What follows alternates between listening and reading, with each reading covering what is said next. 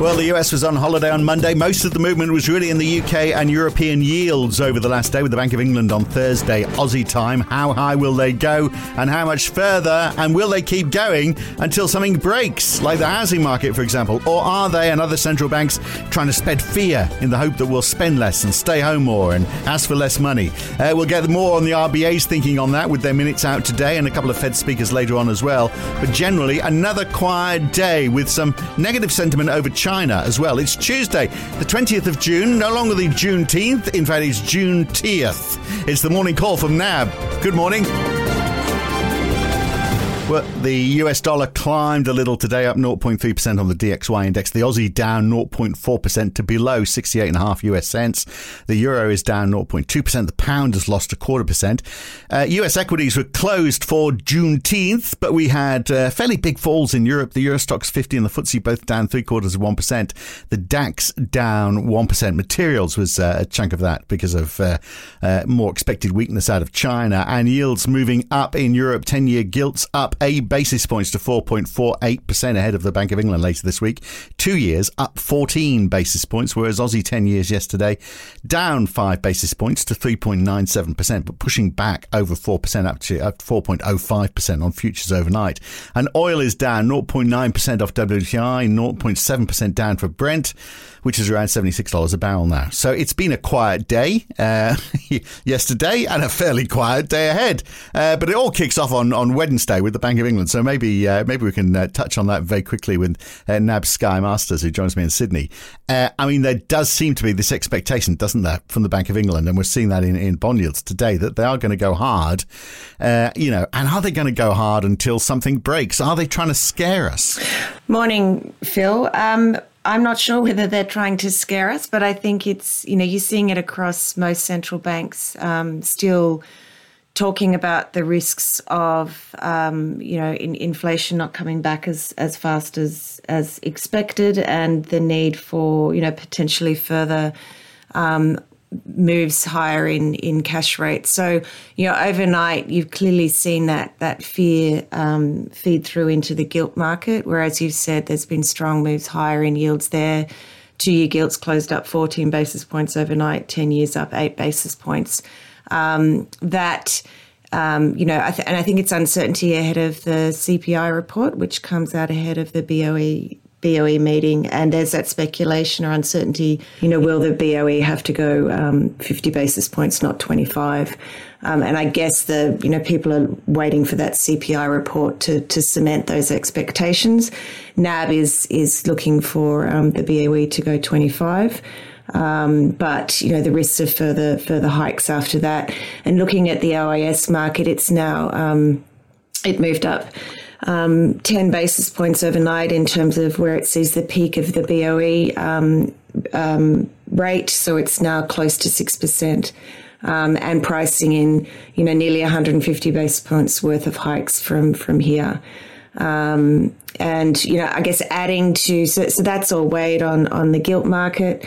Um, and then across in Europe, you've had some um, mixed comments out of out of E C B members. Lane was sort of pushing back on on the, the prospects of further rate hikes post the D- July um, meeting, but Schnabel was was talking up the need for the E C B to go go again post the July. Well, um, uh, yeah, Lane is basically saying it's all over Red Rover in a couple of years, isn't he? Saying we'll be back down to the E C B two percent target in, in two years. Obviously, data dependent, blah, blah, blah. But uh, but a couple of years seems quite optimistic. Yes, yeah. And and I think, you know, looking looking at market moves, it was probably more Schnabel's um, fear of, you know, f- further rate hikes to come, which is um, which has been the focus for bond markets. So, you know, an, an interesting night. So you've seen... Um, you know, obviously, U S Treasuries were closed um, overnight, but you know, European bond yields yields are higher on on on those sort of fear factor around what central banks have to do from here, um, and I think that's weighed on on equity markets. So that plus, you know, downward revision revisions to um, China growth forecasts from economists. um, I think it's probably weighed on, on equity markets overnight, which have closed lower. Yeah, and, uh, and we had, you know, a bit of action out of China in that the U S Secretary of State has been meeting with President Xi, and I think maybe, I don't know what people were expecting. I mean, it was just a, you know, a handshake and let's be nice to each other, but nothing concrete. But I mean, what do you expect? I mean, but, but I guess it was still, there was obvious tensions as well between the U S and China. And again, what, what do you expect?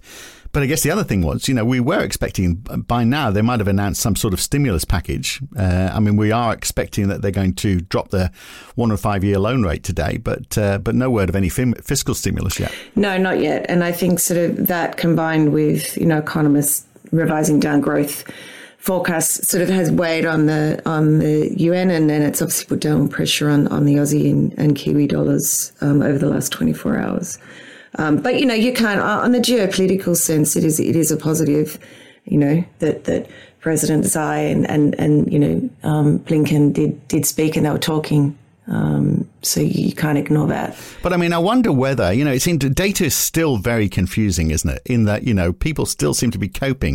I mean, it's going to be interesting to see what happens with the Bank of England. So if the Bank of England was to get up to six percent, for example, people who bought a house or renegotiated a mortgage on a five-year mortgage at like one point oh five percent, what are they going to be like at six percent where it might be adding another grand a month? You know, that's that's that's going to change behaviour. That's what the, the point about, you know, are they going to break the economy uh, with, with these sorts of moves? And is it is it really... Really, just are they just there signaling with the intention that hopefully it'll change behaviour without the intention to actually carry through with it all? Is there a bit of that going on? Oh, I think there is. I mean, I think, you know, there's there's a, um, you know, uh, you can give it an effect by, by talking things up, you know, but it, it's mm. interesting. It's sort of this time a year ago, I don't think any of us would have thought that you'd be, you know, talking about um, central bank cash rates peaking north of north of five percent. We would have thought by now that you would have, you know, started to really see that feed through into into growth and activity, um, you know, the labour market and inflation. But but we're not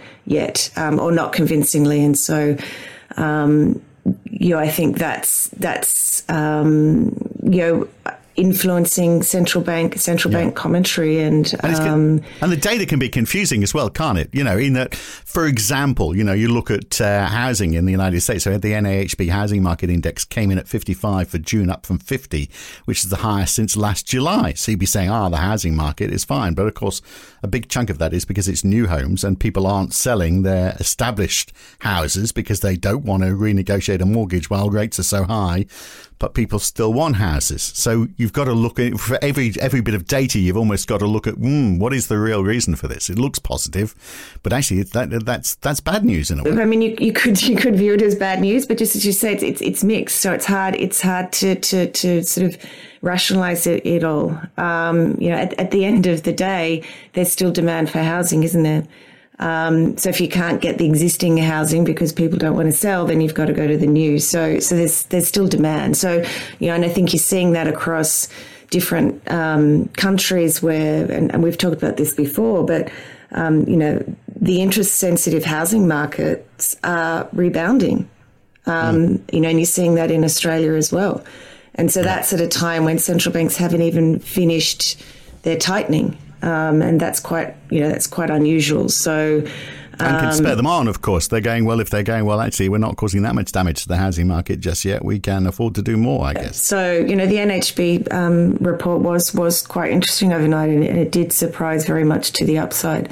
Um, so you've got you've got some more housing data out tonight in the U S, starts and permits. So it'll be interesting to see what they um, what they come out as. Um, but in terms of in terms of the data and, and the mixed um, data, you know, New Zealand yesterday, their performance service index yes. rose, you know, three point two points to fifty-three point three. So it's only just below the long-term average now. Yeah. Um, and, and in fact, they've been in positive territory now because they revised April, didn't they, from forty-nine point eight to fifty point one. So they have been expanding over fifty only just, uh, I mean, uh, since, you know, early last year. Basically. Yes. Yeah. You know, you, you've had two, two negative G D P prints out of New Zealand, but then, you know, you're getting this positive sign out of the service index. And And, you know, our B N Z yeah. colleagues are saying, you know, they're, they're now leading towards, um, you know, not a third successive quarterly decline in G D P, but possibly the net, you know, Q T G D P being being a small positive.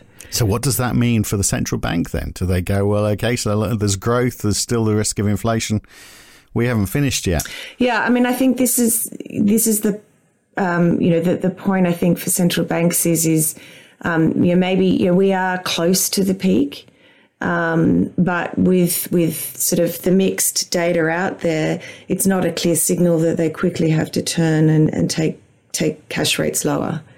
Um, so I think you know our B N Z colleagues' view is is that you know um, the R B N Z won't be you know won't be cutting rates until till next year. So the R B A, their minutes are out today from that meeting at the start of the month when they surprised many. They pushed up interest rates twenty-five basis points. So they've, they've warned of more to come. Uh, and since then, of course, we've had a strong labour market report as well. So, I mean, th- th- these minutes will presumably reinforce that hawkish stance. But, you know, given the, the labour market data, every reason to be even more hawkish since. Yeah. So, they'll, you know, there'll be um, you know, people will be interested to see what, what, what the commentary was in, in the minutes. I mean, the market is now um, pricing, fully pricing in two hikes by October. N A B's forecasting um, a hike in July and August. Um, so, you know, it'll, it'll be interesting to see if, if there's any guidance within the minutes around, you know, whether the R B A does want to pause or, you know, not, you know, that, that they want to keep keep moving um, without pausing. I think that there'll also be um, a little bit of focus in the minutes on whether there's any more, just there was any more discussion around um, Q T. I know you spoke about that with Ray yesterday. Um, there's a lot of, um, after that A F R article, there's a lot of speculation in the market now around, um, you know, when the R B A um, might start or consider um, Q T. And, you know, today we've also got, as you say, we've got the minutes out, but we've got um, um, Michelle Bullock speaking later today as well. So there'll be a lot of attention and focus on that speech. Yeah, and uh, in the States, they are back. They got their feet back under the desk. Uh, Bullard and Williams speaking from the Fed. Uh, so we'll be hanging on to their every word and counting how many times they say data dependent uh, and, uh, you know, for any clues about where their head's at. But uh, other than that, another quiet day, it seems. Uh, so we'll leave it there for now. Good to talk, Sky. Thanks, Phil. And that is the morning call for this Tuesday morning. I'm Phil Dobby for N A B. Back again tomorrow morning. See you then.